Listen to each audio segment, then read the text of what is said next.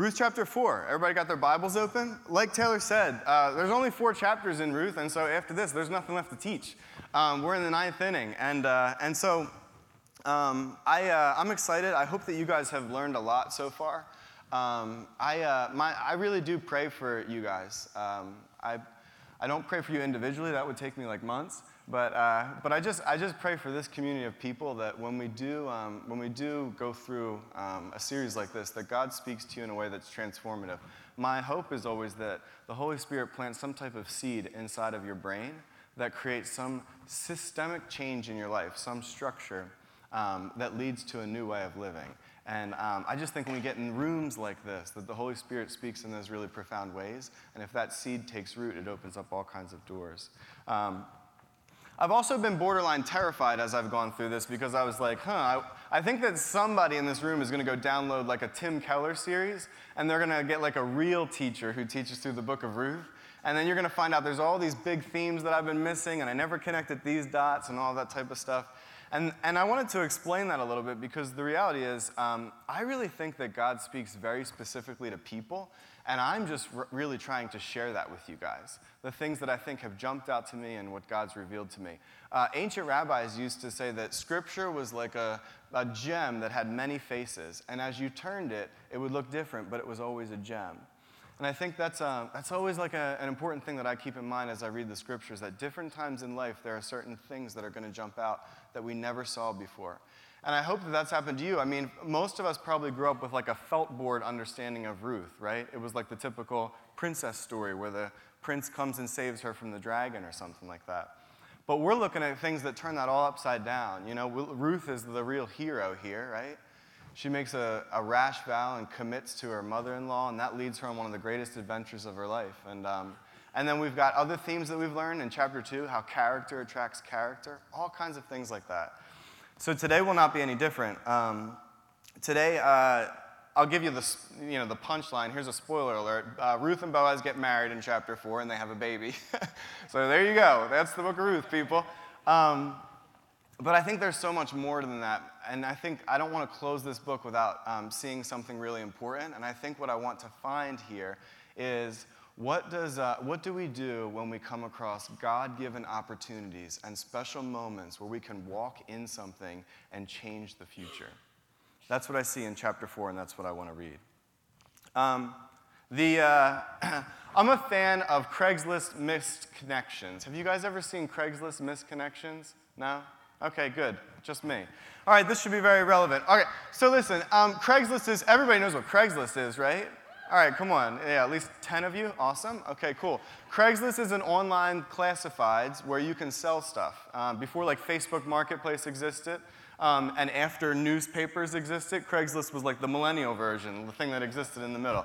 Um, also on Craigslist, besides just selling things, you can also post um, in their misconnections category. And misconnections is basically, um, you know, if there was an instance where you cr- crossed paths with somebody that you would love to meet again, but you didn't get a chance to get their name or their number or something, you can post on Craigslist classifieds, misconnections, in the hopes that maybe they'll go on misconnections, they'll find the story that you've written, and then they'll connect with that, and you guys will be able to somehow get in touch. Does everybody understand the concept?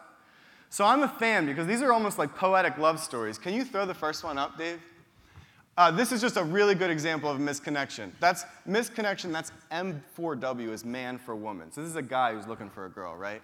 I saw you on the Manhattan bound Brooklyn Q train.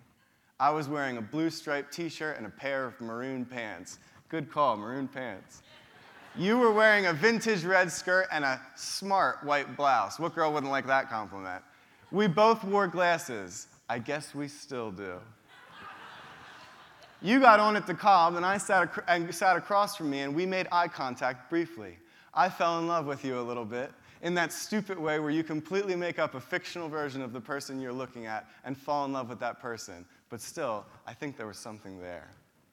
Doesn't that just warm your heart, right? And if you scrolled through Craigslist misconnections, you would see story after story after story after story of this. Here's one of my favorites that I've ever come across. To the girl who attempted a breaking and entering this morning.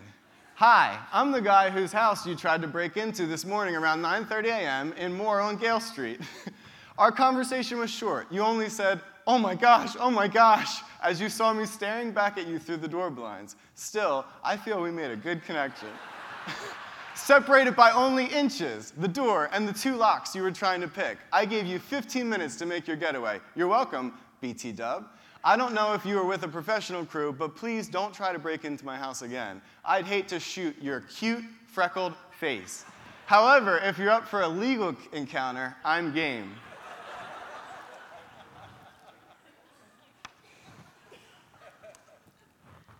The reason that like there's something so endearing about missed connections is that really as part of just the human experience with, we identify with this idea that there are moments in life that, you, that come and then you never get them back again, right? And the misconnections is this idea that maybe there's a chance that I can somehow redeem that. I was a little too scared, I was a little too shy, she was a little too far away, but maybe there's a way that I can do it again. Um, and, uh, and sometimes, you know, those stories work out, but for the most part, it's generally just a tragedy. It's kind of like a life that goes missed. Uh, you, don't get to re- you, you, don't really get to redeem that. I think um, Harriet Tubman said something that always stuck with me. Uh, Dave, can you throw that quote up just so I'm not reading off the paper?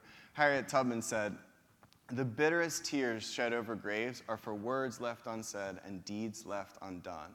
We all have that feeling. We all know what it's like to have um, the regret of opportunities that were given to us, but, but instead of walking in them, we decided to walk away from them. Um, we intuitively know that opportunities shape us. That really it's the opportunities and what's, it's what you do in the moments when opportunities are presented to you that will define the person that you become. Isn't that right? Um, with that in mind, I want to read chapter 4 from probably a very different perspective than it's usually read. I'm going to start. Um, I'm going to start in chapter 4, but let me just give you a little bit of context of what happened in chapter 3 because I don't really know what Bill did with you guys last week, but I don't think that he did chapter 3. um, here's what happens in chapter 3 to make a long story short Ruth proposes to Boaz. And that's right, you got the names right in that. The girl proposed to the woman. So, if there's any girls in the room who are kind of waiting on a proposal from somebody that they've been with for a while, you have biblical and theological grounds to at least nudge them right now.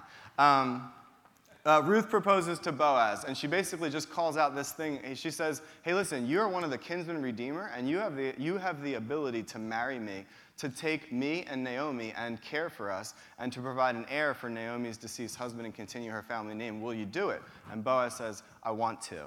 The only problem is this there's somebody who's actually a closer relative who has the right to do that first. I need to talk to him tomorrow. With that context, here's chapter 4. Now Boaz had gone up to the gate and sat down there, and behold, the Redeemer of whom Boaz had spoken came by. So Boaz said, Turn aside, friend, sit down here. I want to stop right there and just this word friend. Um, it's an interesting, interesting Hebrew word there, and it's probably better translated in our day as so and so. The author has chosen to, to make sure that this person renamed nameless. Boaz knows who he is. It's a relative of Boaz, it's one of his closest relatives. But in here, the author chooses to use the name so and so. He says, Turn aside, so and so, sit down here. And he turned aside and sat down. And he took ten of the men of the elders of the city and said, Sit down here. So they sat down. A whole lot of sitting down going on. Then he said to the Redeemer, Naomi, who has come back from the country of Moab, is selling the parcel of land that belonged to our relative Elimelech. So I thought I would tell you of it and say, Buy it in the presence of those sitting here and in the presence of the elders of my people. If you will redeem it, redeem it. But if you will not, tell me that I may know, for there is no one besides you to redeem it, and I come after you. And he said, I'll redeem it. Then Boaz said, The day that you buy the field from the hand of Naomi, you also acquire Ruth the Moabite, the widow of the dead, in order to perpetuate the name of the dead in his inheritance. Then the Redeemer said, I cannot redeem it for myself, lest I impair my own inheritance.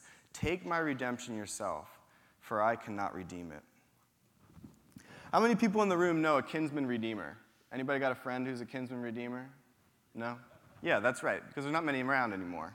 Um, and I think that not many of us probably know exactly what a kinsman redeemer is. And so, in instances like this, what I do is I go to a commentary and I find out what a kinsman redeemer is, and then I share it with you so you don't have to.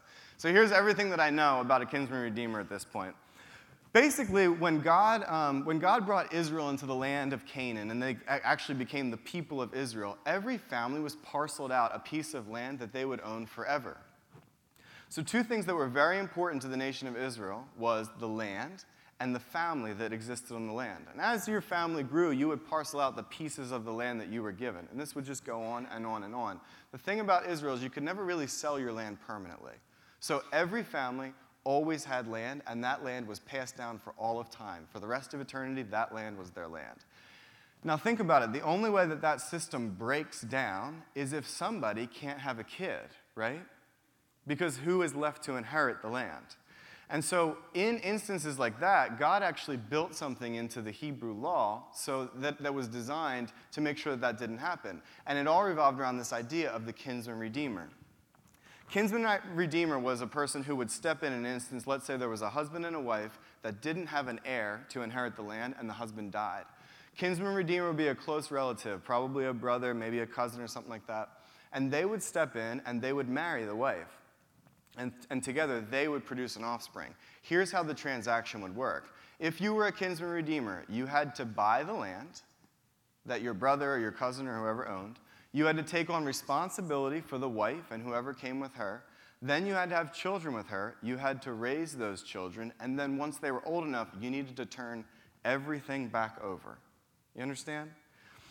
So the kinsman redeemer, I think, in church world, I don't know if you, like you feel this way, but kinsman redeemer is looked at as like a great thing, right? But really, like, it's not fun to be a kinsman redeemer, right? It's like a bad investment for sure. And honestly, the Bible's full of stories who, of people who, cut, cut, who tried to like shimmy their way out of the responsibility of the kinsman redeemer. It's actually interesting to see that Boaz has to talk to this guy. Naomi and Ruth have been in town for a while, and there is a kinsman redeemer who is actually not fulfilling his obligations to them right? For some reason, this is like not happening. But obviously, the two things that pop out um, when you think about what a kinsman redeemer actually is, the first thing that pops out is if you're a kinsman redeemer, it takes a lot of time, it takes a lot of money, you invest a lot of yourself, and then once it's done, you just give it all back. There's no benefit to you. The other really cool thing about being a kinsman redeemer is that it's unbelievably close to the heart of God for his vision of a nation and for your purpose in the world. So, with that in mind, let's look at the story that we're reading again. You have Boaz. He, he walks into town and he basically approaches this guy and he says, Hey, I want to talk to you about something. Naomi's back in town. You know there's a field available that her husband used to own. Do you want to buy it? And the guy goes, Yeah, sure, I'll buy it. In his mind, he's thinking, This is a great deal. Like, I can just get this, uh, I can get this property. Naomi's too old to have kids. And then once I'm done, I'll have twice as much land as I started with, and I'll leave that as inheritance to my children. And then Boaz says, oh, by the way, if you do buy the field, you also get Ruth with it. And you have to marry Ruth, you have to have children with her, you have to raise them, and then turn the field over to them. Do you want to do that? And then the kinsman redeemer goes, uh, and he says, No, listen, you're next in line. Why don't you redeem it? He doesn't want to spoil what he calls his inheritance. Um, in, a, in a phrase, he basically says this No, it'll cost too much. For me, the reason that that jumps out to me is honestly, I think that this decision is basically right at the center and the crux of the Christian faith. I honestly think for most of us, this is really the question that we face every day. I was at a wedding um, two days ago, and, uh, and I was talking to a guy, and he wasn't really like a person of faith, but he was asking me a lot of questions, and we eventually got around to talking about faith. And so he was, um, he was somebody who would typically be on like the outside of religion, and so it would probably look like very much like a system of works, right? So it would just be like, do these things, get these outcomes. That was kind of like his mentality. And so he's asking me, he's like, well, why do you do it? Like, what do you, like, there's no, what's the fun in that, right? And I was like, to be honest, there's no fun in that. Like, that whole system is like, that uh, drives me up a wall. And I'll be honest with you, I didn't even know God while I believed that religion was like that. I mean, I was born into this faith, right? And while I was on the outside looking in, like there comes, there, there's a time when you just don't understand it. And it really just does just look like maybe just like performance and doing the right things to get a certain amount of outcomes. But I remember there was a certain point in time when I read through um, I was reading in Romans, and I, and I read where, uh, where Paul said, you know, Abraham believed God and it was counted to him as righteousness. And I remember thinking, what? Like, the righteousness of God? Abraham just believed God? and it was counted to him as righteousness. Well, what did Abraham believe? And as I'm kind of like, well, so then I'm like, okay, let me thumb back to Genesis 12 and I'll start the story. So I start reading through all of Genesis 12. And what did Abraham believe? Well, the first thing that he believes is God says, I want to take you to a land that I will show you. And Abraham goes, okay, I'll go. And over the course of the next like 15 chapters, you're just watching Abraham go from place to place to place to place and believing the promises of God and walking in where God has told him. And so I was trying to explain my faith to this guy, and I was basically like, listen, I don't really think that you get it. Like, it's, this isn't, whatever I'm in is not a system that is based around works. It's really just, in the most simplistic terms, it's just that I really believe that God wants to take us from here to there. And doesn't that make sense when you actually think about it in your own life? Like, isn't it intuitive? Isn't there something in the human heart, something deeply embedded within us that knows that we're not supposed to be who we are right now?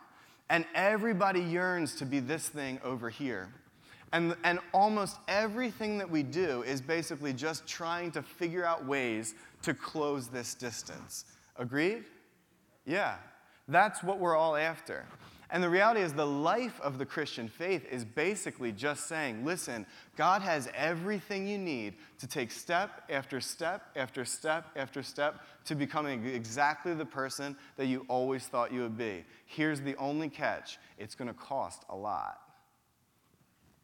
And that's the idea is like when you, the, the, whatever it takes for us to get from here to over here, if it was easy, everyone would just do it. But the reality is, it's, it tends to cost us something. I don't know what it looks like in your life, but I can give you a couple specifics of what it looks like in mine. I know that, like, in my life, one, some of the things that it's cost me is some habits. Some habits that are very, very hard to break. Some other things that it cost me is some security. Security and comfort and all the things that go along with that. Another huge thing that it cost me is pride. The idea that I have to lower myself. And you probably have more and more and more. I'll talk about those kind of specifically. When I talk about habits, um, a lot of people are stuck in patterns and behaviors that, um, that just tend to grip us, right? And why do we go to those patterns of behavior? I mean, I remember Augustine saying that sin is always looking for the right thing in the wrong place. There's something in us that really needs something to be fulfilled, and we're always trying to figure out how can we actually get that. And so one of the things that we easily, easily fall into is some type of toxic habits or behaviors. Some people even call them addictions that you just can't get out of. But they're almost like your guilty pleasures. They're the things that make you feel safe, the things that make you feel comfortable, the things that de-stress you, the things that you believe will at least save you in the temporary. When I say this, there's probably some things popping up in the back of your own heads, yeah? Here's the thing about habits. I remember somebody describing this to me. They said, you know what? The strange thing about habits, toxic habits that you keep for a long period of time, the thing is, all of us know when we actually talk about them that they're really just prisons, right? There's no freedom. When you actually are a slave to the habit, there's no such thing as freedom. But you become so ingrained in the habit that it becomes such a part of your everyday life, you start to not see it anymore.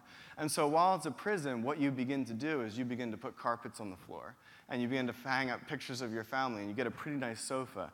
And pretty soon it starts to not even look like a prison. But here's the thing make no mistake, you are in a prison.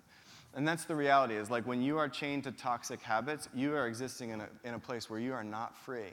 And, and, and the problem with this is that um, and is that there's so much that you miss out on in life on the other side of that habit. I think for a lot of people in this room who struggle with some type of toxic habit, you are one toxic habit away from fully becoming that person. You're one toxic habit away from making the first huge step towards whoever God designed you to be. I think about this in terms not of like, hey, kick the bad habits, but what's the opportunity? The reality is it costs something, right? Kicking a habit is really hard, but what's the benefit? I truly believe for everybody in this room, you want to spend yourself on something that has meaning and purpose, like Boaz did. He was, ex- he was excited to walk, in, to walk in a kinsman redeemer role, to have fulfillment and joy in actually being able to be used by God for his purposes in the world, the way he designed things. I think the same of us in this room. When you think about a habit, what is it holding you back from? I always think of this. I see kids here you know, in their teens or something like that. And I see them walking around, and I know a lot of them, well, some of them, don't really have like a father figure in their life. And it like breaks my heart. And I see so many men here who are so capable, so strong, like you've got so much to give. But I just feel like for some of you guys, you're one bad habit away, and that kid is going to run around this church for the next 10 years, and you're going to miss the opportunity to be that father figure in, in his life because you can't kick one silly little habit. See, the thing is, it costs something, it hurts to kick a habit, but I really, really believe the reality is we want to spend ourselves, and there's joy in that. And God, unlo- God can unlock that if we're willing to give a habit to Him. Um, when I think about security, um, this is probably the number one enemy in the room for a lot of people, right? Americans are amazing at building security into their life. We're like experts. We've got insurances for all types of things. I've looked at pet insurance and I'm like, geez, man, like I've been to countries where they can't, like the idea of insurance existing is like absolutely crazy. And I'm like, yeah, this little chihuahua has an insurance premium of like $160 a month. Like we've got everything covered, everything taken care of. We, um, we are, uh, as Americans, security is just such a fundamental part of the way that we view the world. And here's the thing I really do think that it's ingrained to us as something that's reasonable and good, but so many times security is really the opposite of what the faith journey is with God. A lot of times, what the faith journey looks like is God's gonna, God's gonna pull you out to areas where you actually fear what's gonna happen next, and you'll actually put yourself in an area of vulnerability and compromise. But I think that's where freedom happens. I had, um, I had an experience with this where in the beginning of the year, I really felt very strongly um, that God was calling me to give what I would give at the end of the year at the beginning of the year in faith. I don't recommend that anyone else do that, just FYI. It's just a silly thing between me and God. You do your own thing. Um, but, that was, uh, but that was something I felt like that he was specifically calling me to do. And there was another thing um, attached to that. He wanted me to really, really uh, narrow down the organizations that I gave my money to. And then when I did, wherever I gave my money, I would also have to give my time. And so that was actually a hard thing to do because some of the places I support, I, I, don't really have a way of giving my time. And so th- a lot of you guys in the room are familiar with Water is Basic. I love what they do and I wanted to support it. So I gave my money, and I was like, God, you figure out a way for me to give my time, because I can't drill wells in South Sudan. I don't really know how to do anything like that. Two weeks later, Steve Ruiz, um, the founder of Waters Basic, called me and said, Michael, we've been thinking for a long time about inviting you onto our board. Would you like to join? And I was like, Steve, that's amazing. That's such an answer to prayer. I was looking for an opportunity to be able to give myself, and then here you are. And he was like, okay, cool. Yeah, there's one catch to being a board member. You have to actually go over to South Sudan with us in June. Do you want to do that? And I was like, ah, let me check my calendar. And I'm telling you, like, I had a smile on my face the whole time, but going to South Sudan was one of the freakiest moments that I've had in my life. Before that, I didn't really ever feel like my actual life was in threat. But the instability of being there was, um, was crazy. It was like something I've never experienced before. Here's the flip side, though the life that I experienced and the reality, you know, the, the perspective shift and what God had me walk into in being in South Sudan, I will be forever changed. It costs something. It costs the money that I gave and it costs the, the sense of security that I have living in America.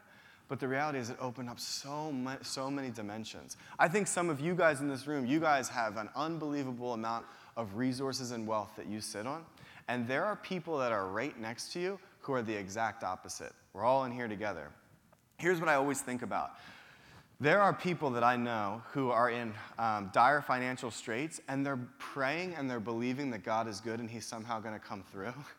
And then there are people here who are millionaires who are just building their 401k higher and higher and higher. Do you realize that you could be the answer to prayer for the person who's literally at the end of their rope? It's going to cost you something, but don't you want to spend yourself in that way? Um, another huge one for me is pride. Uh, I was woken up two times um, in like a nightmarish dream uh, this year. I don't really wake up when I sleep, I just kind of sleep like a rock. And I was woken up two times in like a cold sweat, and both of them were dreams that I had, and they both revolved around relationships that needed to be restored in my life. And I took it serious, and I basically worked on two specific instances of these two relationships. One, I started by writing a letter, and the other, I started by um, you know, having a conversation. I'm not going to, I don't even know if the letter did what it's supposed to do. I don't know if the conversation really went as well as I think it was supposed to go, but I, be, I made the beginning steps towards restoring what those relationships were. And the reality is, like those broken, that, those areas of broken relationships in my life, working towards restoration, was life giving to me. And now, where it's at with those people has become life giving to them. I think about for some of the people in this room, relationships that we have um, there's, there's a lot of brokenness, right? Like, you can't get through life without breaking people's hearts, without, um, you know, uh, messing people up, um, and without, like, taking advantage of people. It's actually just part of, like, the way we live. But I do, do really, really think that, that God has something in there if we're willing to lower ourselves, if we're, if we're willing to um, go against the grain of pride, to be able to look at somebody and say, I was wrong in this instance, and I want to apologize for that. I shouldn't have said what I said back then. I, um, I really think that I didn't approach this the way. I don't think I heard your side of the story. I wish I could have seen you better. Those open doors to restoring relationships. I always think of this. You, um, you, obviously, it takes two to tango in any relationship, and so there's multiple people responsible. And if you play the game of pointing the fingers, pointing your guns at each other, and saying, it's your fault, it's your fault, it's your fault, I don't really think that that relationship will ever be restored. I'll tell you what I have seen. The second that you decide to lay down your guns, to lay down your pride, and to basically just say, here's where I do know I was wrong, most of those relationships do not go unredeemed. It's going to cost you something, but don't you want to spend yourself in that way? Um, a little encouragement because I think like some, some of these things, well, first of all, because I'm like being a little bit too serious right now, so I want to liven the mood up a little bit. Um, but a little encouragement for you because um, if these are three of your things, more power to you. It's been a pretty hard road for me. Um, you've probably got other things too that I don't even, I, you know, they're not my experience and I'm not even aware of. Let me encourage you in some of the, in, in just one specific thing. Let's say that you're like, you don't understand my life. I've got habits that I've been dealing with for 10 years. I can't break them. I am so tied to security, I really can't. I, I have fear and anxiety of the future, and I, I only worry about myself. I don't know how to change. I know I should, but I can't be different. And I've got situations with people where I really can't lower myself. I've been hurt too bad. I don't want to expose myself to that level of vulnerability. Okay, then get rid of those big things in your life. Let's just start really, really small. Like, what are the small, small things in life? What are some of the little habits that are a little bit insignificant but they might mean a lot. I remember one, my mom said that one time the Holy Spirit just spoke to her, don't eat chocolate chip pancakes in the morning anymore, right? It's a little, little thing. But hey, you, you begin the process of letting God walk you on a journey of kicking some habits. Security, all right, maybe you can't give away $10,000 or something like that. That seems absolutely crazy. But you probably can give away a hundred bucks, right?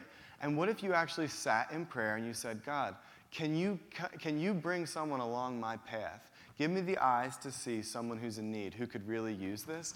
It would begin to exercise that faith muscle, and you start to see the joy of, of what things cost. You actually start to enjoy spending yourself. Or even if there's like broken relationships and you're like, you gotta, I mean, Mike, you have no idea. This is 30 years and we haven't talked to these people. There's no way that that's gonna be restored. Okay, that's fine. One of the things that I really like to do is just keep in mind how I use my tongue, the, the ways that I honor people with my words, and the way that I respect people. And here's a really, really key one very quick to apologize for something that you've done wrong. There are things that are so insignificant, but when they build and build over time, all of a sudden it's been five years and you guys haven't spoken to each other, right? So, the thing that we can handle today is let's be quick to forgive. Those are little things that you can believe in. It's, it's ways to spend yourself that I think are absolutely amazing. I love uh, one of my favorite poems is by Mary Oliver. And I think of this when I have some of these moments. The poem is called Moments. She says, There are moments that cry out to be fulfilled, like telling someone you love them or giving your money away, all of it. Your heart's beating, isn't it? You're not in chains, are you? There's nothing more pathetic than caution when headlong might save a life, possibly your own. And I feel so strongly about that, that the reality is like most of this stuff, it's like it's geared around other people, of course, Like these kind of things will have huge impacts for other people, but the reality is unlocking these things. When God presents the opportunities, when He drops the specific things in your path, when He says, I need you to kick that habit, I need you to give those resources, I need you to write that letter, when He puts those things in your path, if you throw yourself headlong into it, you begin to save yourself. The picture that you see over there, you start to take steps in that direction and become who God designed you to be. There's nothing more fulfilling than that. Um, I've, been, uh, I've been doing a pretty, I think, poor job of connecting this series title um, to like the whole to some of my messages. Has anybody felt that way? You're like, why is this called the perfectly ordinary story of Ruth? Yeah? No. Okay. All right. I did a good job. I'll just go home now.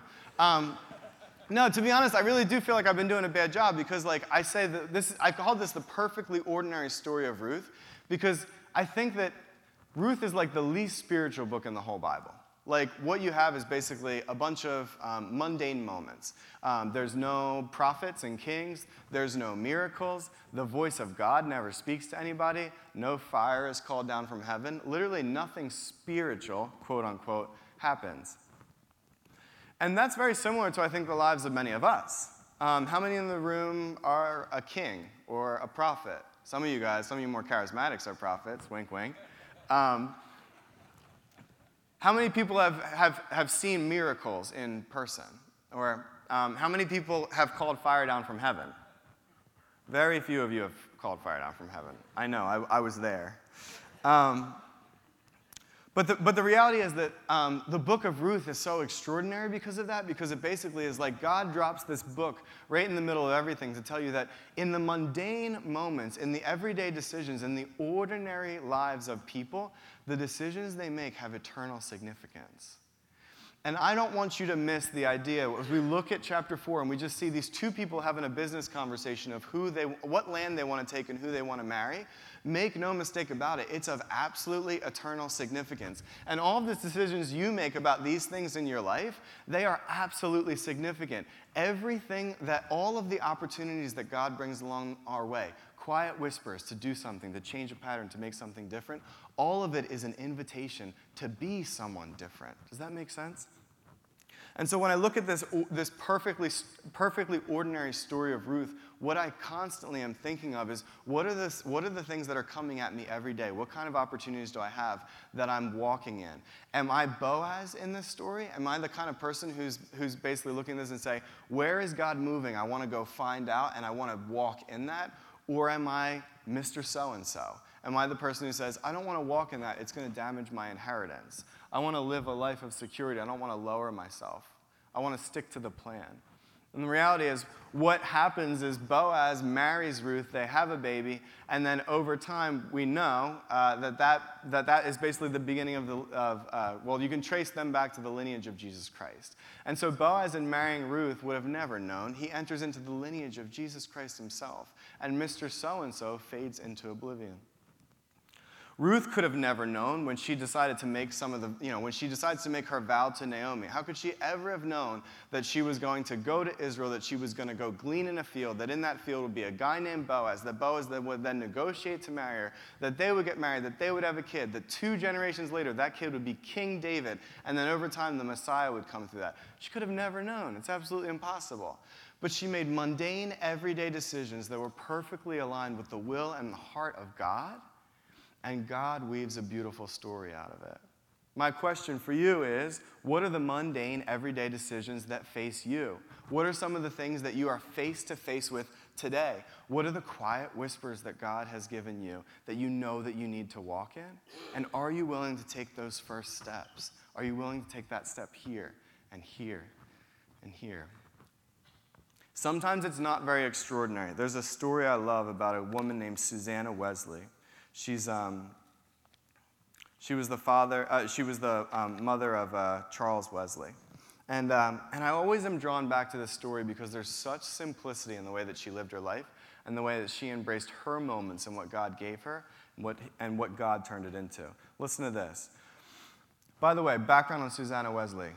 Two houses that burned down. Her husband was in and out of debt his whole life. She had uh, more than 10 children, half of them died, and she spent um, all of her younger years raising children when the reality was she had a mind like nobody else. What she understood theologically and the way she could teach was absolutely amazing, but she was just born into the wrong generation. So she, here she is raising kids, and this is what it says. Early in her life, she vowed she would never spend more time in leisure entertainment than she did in prayer and Bible study. Even amid the most complex and busy years of her life as a mother, she still scheduled two hours each day for fellowship with God and time in His Word, and she adhered to that schedule faithfully. The challenge was finding a place of privacy in a house filled to overflow with children. Mother Wesley's solution to this was to bring her Bible to her favorite chair and throw her long apron over her head forming a sort of tent. When Susanna was under the apron, she was with God and was not to be disturbed except in the case of dire emergency. There, in the privacy of her little tent, she interceded for her husband and her children and plumbed the deep mystery of God in scriptures. This holy discipline equipped her with a thorough and profound knowledge of the Bible. Susanna passed away in 1742 at the age of 73, living long enough to see her sons, John and Charles Wesley, become world renowned leaders of the global Christian movement. John Wesley is estimated to have preached to nearly a million people in his long, fruitful life. Here's my question Do you think that John and Charles Wesley didn't notice their mother under that tent every single day, right? She had so little to work with. She had to take care of a bunch of kids. She had no epic decisions to make for God. But she made one firm commitment that she was going to spend her life in prayer and generationally, what flows out of that is two of the greatest revivalists that the world has ever known. Your decisions, your everyday decisions, matter so much. Um, who wants to hear Bob Gaglione's story?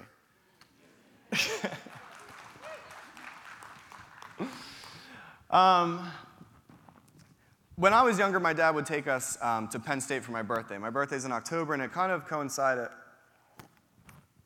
with um, with homecoming weekend. And so like when I was younger, it was amazing. Like we would go, we were all like, we were young teenagers, so we would go to the huge games, 100,000 people in the stadium, and like, you know, the cheerleaders would paint paw prints on you and stuff like that. And we were like, homecoming, like in college, we're looking around like, gosh, I can't wait to get here. Um, and we, so, so we would camp and then we would go to the game. And there was one, um, there was one year where a guy got us pre-game on-field passes. Uh, do you know what that is? That's basically like you get to go on the field um, before the game and you get to watch the kickers kind of like kick their practice shots at the field goal. And you get to see like the quarterbacks throw around to the wide receivers and stuff like that. And then after a while, you kind of like get off, go back to your seats, and the real game starts. So we had these pre-game passes, and so we go down. It's like me, my dad, I think Steve Smickley, my friend Jamie, who works in the cafe, and a couple other guys. So we've got our pre-game uh, passes. We go down. We're like, this is amazing. We're on the field at Penn State, and like we're kicking, kicking the field goals, all that stuff.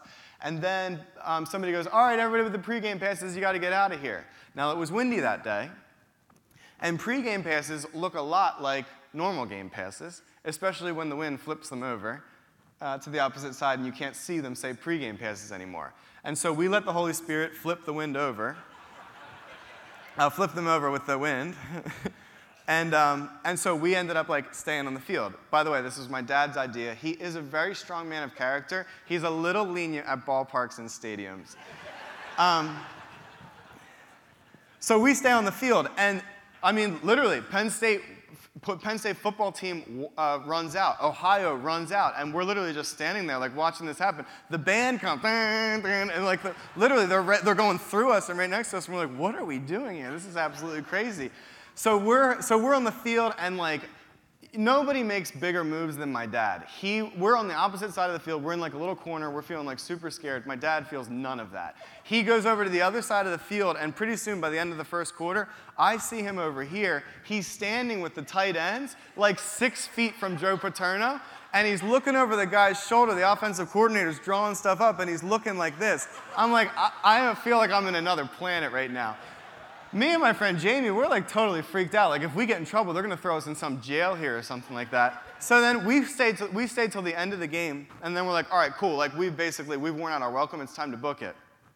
So we get out of there, and, and here's basically where we left. Here's the rest of the things that my dad did along that journey. First of all, you know when the game's over, everybody runs out who's you know a believer, they run out and they pray in the middle. So picture Bob Gaglione running out from Penn State side, kneeling down with all these guys. God, thank you for a great game. We just pray that you would bless these men, blah, blah, blah. He's in the middle of it praying with these dudes in like a, group, a circle of 20. Then the band leaves with one final song, and as they're walking by, he kind of just walks in step with them and goes like this to get into the facilities that they're walking into. So now my dad is underneath in the facilities at Penn State's stadium, and he's walking around, and he said he had this moment where he got to the locker room, and all the guys are going in, and he just goes, Nah, I can't. so here's the kicker.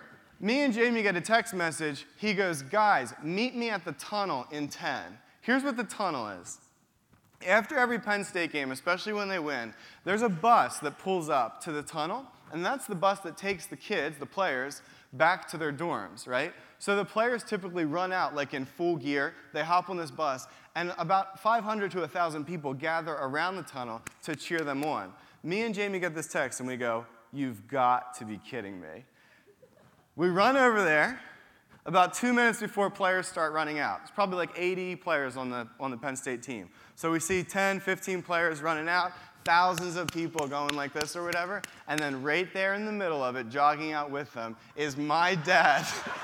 like this, looking around, everybody cheering him. Looks just like a tight end or a quarterback or something, right? Here's my point in telling that story. It all, smart, it all starts, I know there's a little bit of a stretch of a metaphor, but I had to tell that story. It all starts with a really, really small decision. We just decide to stay on the field. And then every little decision after that creates a story. And if you draw anything out of the book of Ruth, it's that God takes our everyday decisions and turns them into something absolutely extraordinary. I wanted to end with this. Every day, I feel like we're given sacred opportunities that are disguised as mundane moments. They might even happen today. My prayer for us is that we would be a people who don't miss moments that the Lord puts in our path.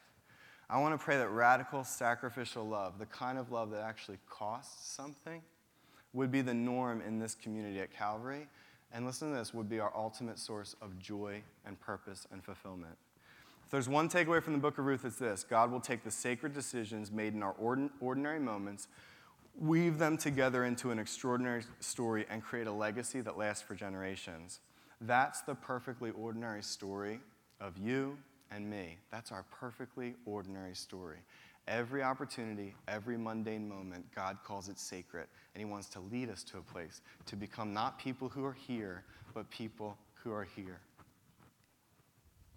Not our will be done, but His. And if we do that, I think that's how we become the people that we always long to be.